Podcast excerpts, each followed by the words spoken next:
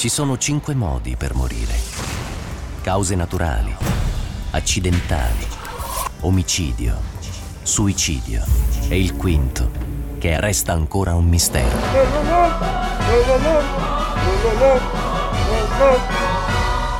CSI Milano con Radio 105 Ma- sulla scena del crimine. Questa mattina Ros- eh, Rosti diceva qualcosa riguardo un incontro che questa sera per il libro? Dove sei? Sono Massimo a Como, Picozzi. praticamente sotto casa a presentare l'ultima fatica. Eh. eh, che- Stai parlando di Nero come l'anima? Assolutamente. Di cui 33, 33 e, tre- e 15, Guarda, 15 voi? 15, 15, No, ma scusa, 33. facciamo 33, 33, 33 e 1% a Lucarelli. E basta. Eh, ma no. In realtà sta girando l'Italia anche lui, racconta tra le altre cose, abbiamo sempre raccontato questo Sì. aneddoto per spiegare il sodalizio perché funzioni, a parte questo eccezionale con voi due. Eh, in occasione del primo libro che abbiamo scritto, che si chiamava Serial Killer, eh, a un certo punto la casa editrice ha deciso di eh, farci una fotografia da mettere in quarta di copertina sul retro del libro. Ci troviamo tutti insieme a quella che era famosa un tempo, adesso è stata chiusa, la libreria del giallo di Milano, della Tecla Dozio, che Mm. purtroppo è mancata. Eh, arriva un fotografo che si chiamava Lotti, è un fo- fotografo famoso che aveva anche immortalato l'alluvione di Firenze per epoca, eh, Sì. anzi ci ha raccontato anche che a un certo punto per qualche giorno, settimana o mese era stato anche il fidanzato di Brigitte Bardot, per cui un personaggio mm, di spicco, ci piazza contro un bel cancellone e noi ci mettiamo in posa e naturalmente dobbiamo assumere l'aria da tenebrosi. Da tenebrosi, da- era tipo la faccia che inverno. facevamo noi sul CD, eh? Assolutamente, Eh. era inverno, avevamo questo bel cappottone nero entrambi. A un certo punto arriva un camioncino, si ferma davanti a noi eh, che stiamo per essere messi in posa. I due che scendono dal camioncino ci guardano un po' perplessi, noi naturalmente sbirciamo loro un po' perplessi, E poi vi urlano? tirano su un telone e scaricano due bare. Urca. Ma non è vero, ma non è vero. Scaricano due bare Perché vi, scam- vi scambiano? No, niente, perché semplicemente ci eravamo appoggiati sul retro di una Ma non è vero. RSA. Ma è marketing. No, eh, non soltanto, poi posso anche darvene eh, dimostrazione e prova. Eh, naturalmente il fotografo lì impazzisce per il suo senso un po' grottescamente tiene dentro le- macabro. fa la foto no, appoggiatevi, anche gli abbiamo ovviamente detto di no.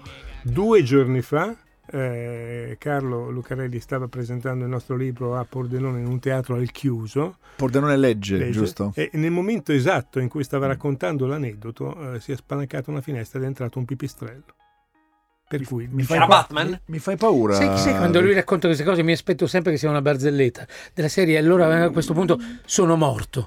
Ma come sai, sai quelle cose? Per cui diciamo che tutto sommato probabilmente questo sodalizio s'era da fare, visto Sì. che oramai io, io amo definirci i, i fruttero e i lucentini della, Vi della fate, true seppell- crime. vi fate seppellire insieme nella stessa...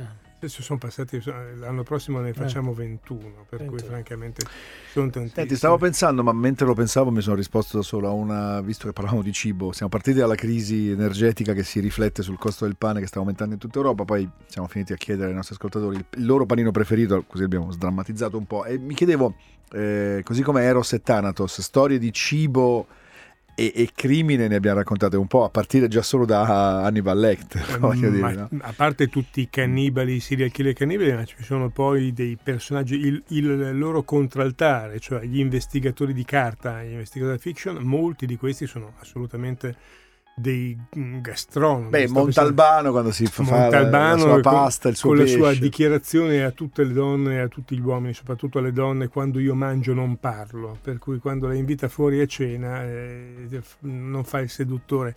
Ancora più famoso nei decenni del Novecento è stato Nero Wolf. Nero Wolf in- Che lui cucinava, sì. eh, aveva Era Tino cuoco- Boazzelli? eh, Tino Boazzelli. Attore italiano famoso perché, oltre ad essere bravissimo, ovviamente era- aveva una fisicità inconfondibile, Assolutamente. Molto imponente, diciamo. Eh, però il vero Nero Wolf aveva in casa Fritz Brenner che era il suo cuoco personale per cui oltre a risolvere enigmi e lì bisogna pensare anche alla intelligenza di chi ha creato questo personaggio Rex Stout aveva Sì. due hobby, la cucina eh, d'elite e le orchidee, per cui ogni tanto spariva all'ultimo piano dove coltivava orchidee o al piano interrato dove mm, Scusa, ma hai detto Tino Boazzelli e allora chi faceva il vice? Paolo Ferrari? Paolo Ferrari. Ah, Paolo che Ferrari. coppia. Faceva Archie Goodwin. Che attori eh, pazzeschi. Il, il suo investigatore privato.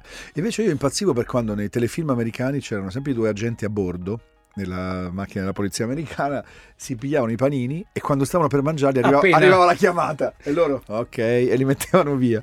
A me quella scena lì faceva impazzire. Devo dire che molti di questi poliziotti erano però obesi eh, Quindi- come rappresentazione. Certo. Per cui Ma in genere c'era uno un po' più figo, diciamo, e l'altro un po' più Vito Catozzo. No, era un po' Ma io ho sempre pensato che in questi, in questi mh, legami tra gli ispettori, quelli che mh, parlano di gialli e quelli, gli investigatori e la cucina, ci fosse il, eh, il punto di incontro fosse che mentre cucini riesci a pensare a qualcos'altro, riesci a pensare meglio a certe cose, perché sono tanti i soggetti di... è una sorta criminologi di, che esorcismo, cucinano. è una sorta di esorcismo. Sto pensando anche, vita? anche Vasquez Montalban, Eh, che- mo- Pepe Carvaglio, che è il suo investigatore. Che ha avuto un successo pazzesco, a un Che certo lui punto, cucina, no? fa le ricette, no? Sì, sì, sì, sì, Eh. ci sono ricette. La stessa Patricia Cornwell, che, che è forse più recente, che si è inventata questo personaggio di questo eh, medico legale, mh, criminologa Kay Scarpetta di chiare origini italiane, poi ha Certo. pubblicato un libro anche lei sulla cucina.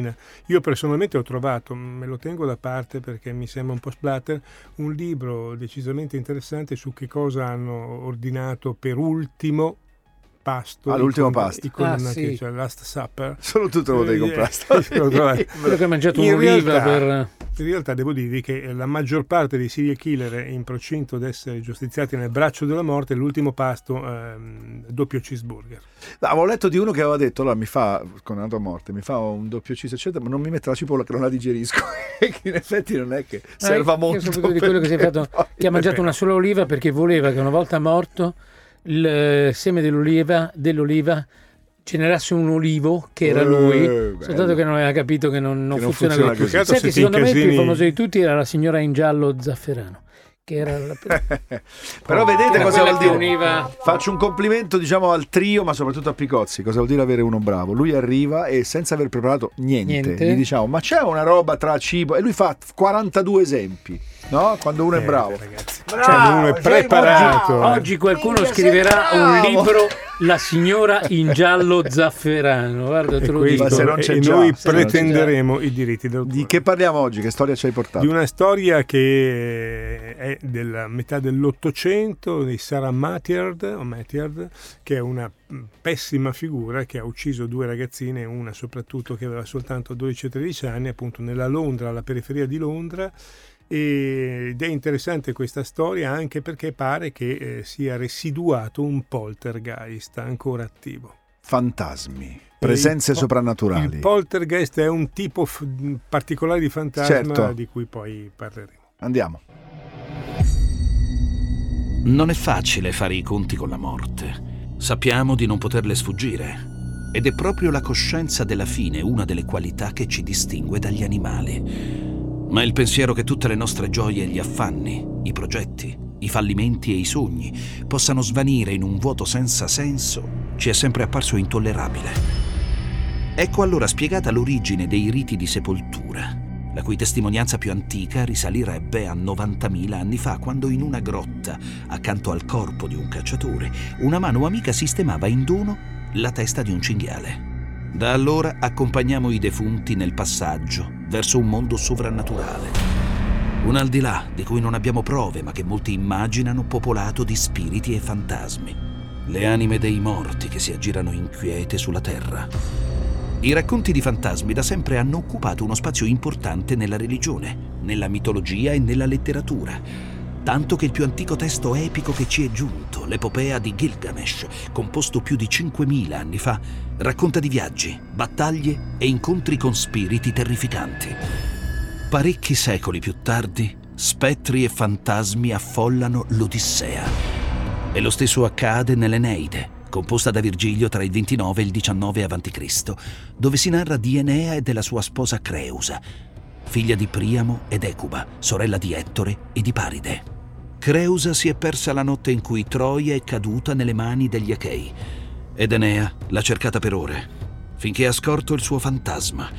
Paralizzato dal terrore, ha udito la sua voce spiegargli che gli dei non avevano voluto seguisse il marito, ma che lasciasse le sue spoglie mortali per servire Cibele, la grande madre, dea della natura. Sleeping with Ghosts, questi sono i placebo di Brian Molko e che ho scoperto essere di Bruxelles. Dice, ma che te frega? Non lo so, però ho sempre pensato fosse inglese o americano, invece è, è, è nato in eh, Belgio e cresciuto in Lussemburgo. Non vi cambierà la giornata, ma quando l'ho scoperto, vi- anche perché scusa, non ci Non sono, sono in tanti, non ci no, no, sono infatti. molti cantanti lussemburghesi in che hanno fatto che- i belgi, c'erano forse gli Yellow erano belgi? No, no, svizzeri. svizzeri, svizzeri, ok. Però insomma è così, un trivia particolare. La canzone l'abbiamo messa intanto perché è molto bella e poi perché parla, anche se solo metaforicamente, di fantasmi. Ma ci siamo fermati al fantasma raccontato Formaggino, del- che scusa, Fantasma formaggino. perfetto per l'argomento di stamattina. però.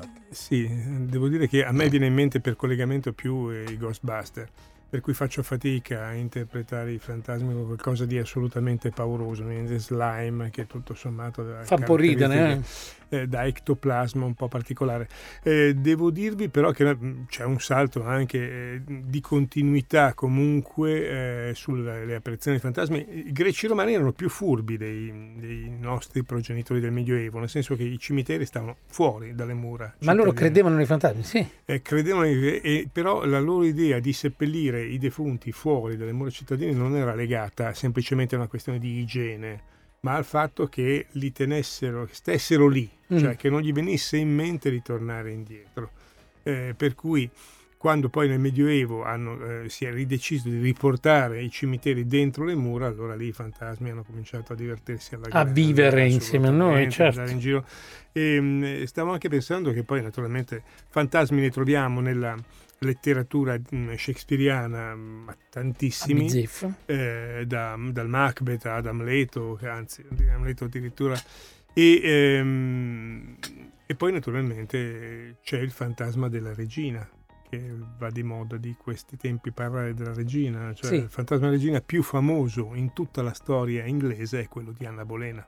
Ok. la quale non si limita, Anna Bolena naturalmente eh, Fu- sposa di Enrico VIII, il quale a un certo punto decide che non gli piace più la moglie Per divo- visto e che ci, non dà c'era un, il divorzio, e ci dà un taglio Eh, netto, è un modo, diciamo, taglio netto alla cosa. dice Perché- vorrei divorziare. No, non si può. Perché imbarcarsi in una roba lunga, una pratica No, lunga, anche degli avvocati, Sì, ma aveva preso spartizione proprio- del patrimonio. Abbiamo preso proprio l'abitudine di farlo così. Eh, Vabbè. Sì, sì, sì, tra le altre cose non- a Enrico VIII non gliene fregava nulla No, di, certo. eh, di- di divorziare, di risposarsi, cioè quello che lui interessava era affrancarsi dall'egemonia della Chiesa Cattolica Mm. e quindi poi naturalmente la vicenda di Anna Bolena è diventata una sorta di pretesto, però la povera Anna Bolena oltretutto lei ha eh, tre apparizioni disgiunte, cioè una quando eh, nella ricorrenza della sua mh, decapitazione, mh, quando compare a bordo di una carrozza insieme a un cocchiere che tiene la sua testa in grembo. Ce n'è un'altra legata al posto dove è nata e ce n'è anche un'altra un po' romantica perché sembrerebbe apparire sotto una quercia che è la quercia dove per sette anni Enrico VIII le avrebbe fatto la corte, ma di questo io ho, qualche, ho qualche dubbio. Piccolo dubbio. Bello macabro. Senti, a me facevano leggere come. Sai che a scuola ti davano, al liceo ti davano il, il classico inglese, no? Dove tu cominciavi un po' a. E io leggevo The Canterville Ghost di Oscar Wilde, il fantasma di Canterville, che era un racconto un po' ironico, umoristico, diciamo, dove al centro c'era questo fantasma un po' goffo con tutte le catene che, che girava in questo, credo, castello, mi pare, facendo muovere, facendo rumore. Io non so, invece per ferraglia. motivo, per, per associazione di idee, quando ho cominciato Ross a parlare ho pensato a Casper. Beh, Quello sai che comunque più- è un film dolce, ma a me, a me inquietava. A me inquietava, sì. Mm, sì, L'idea del poi- fantasma piccolino, giovane, morto bambino. Ma... Poi naturalmente ci sono, c'è, c'è- c'è il racconto di Natale col fantasma dei Natali passati, presenti e futuri. eh, Di Dickens. di Dickens, Eh che- beh, poi, che poi in epoca più recente c'è. L'hai già detto Ghostbusters? Ghostbusters. Ok. Che Ma ho c'è rivisto, anche che ho il- rivisto di recente, è proprio vecchio. C'ha degli C'è effetti. anche lo spiritello porcello, eh? Cioè, Beetlejuice. Michael Michael. Keaton, assolutamente. boh. Spiritello porcello, vero. Ci fermiamo qui, ritorniamo tra poco con la seconda parte di CSI Milano.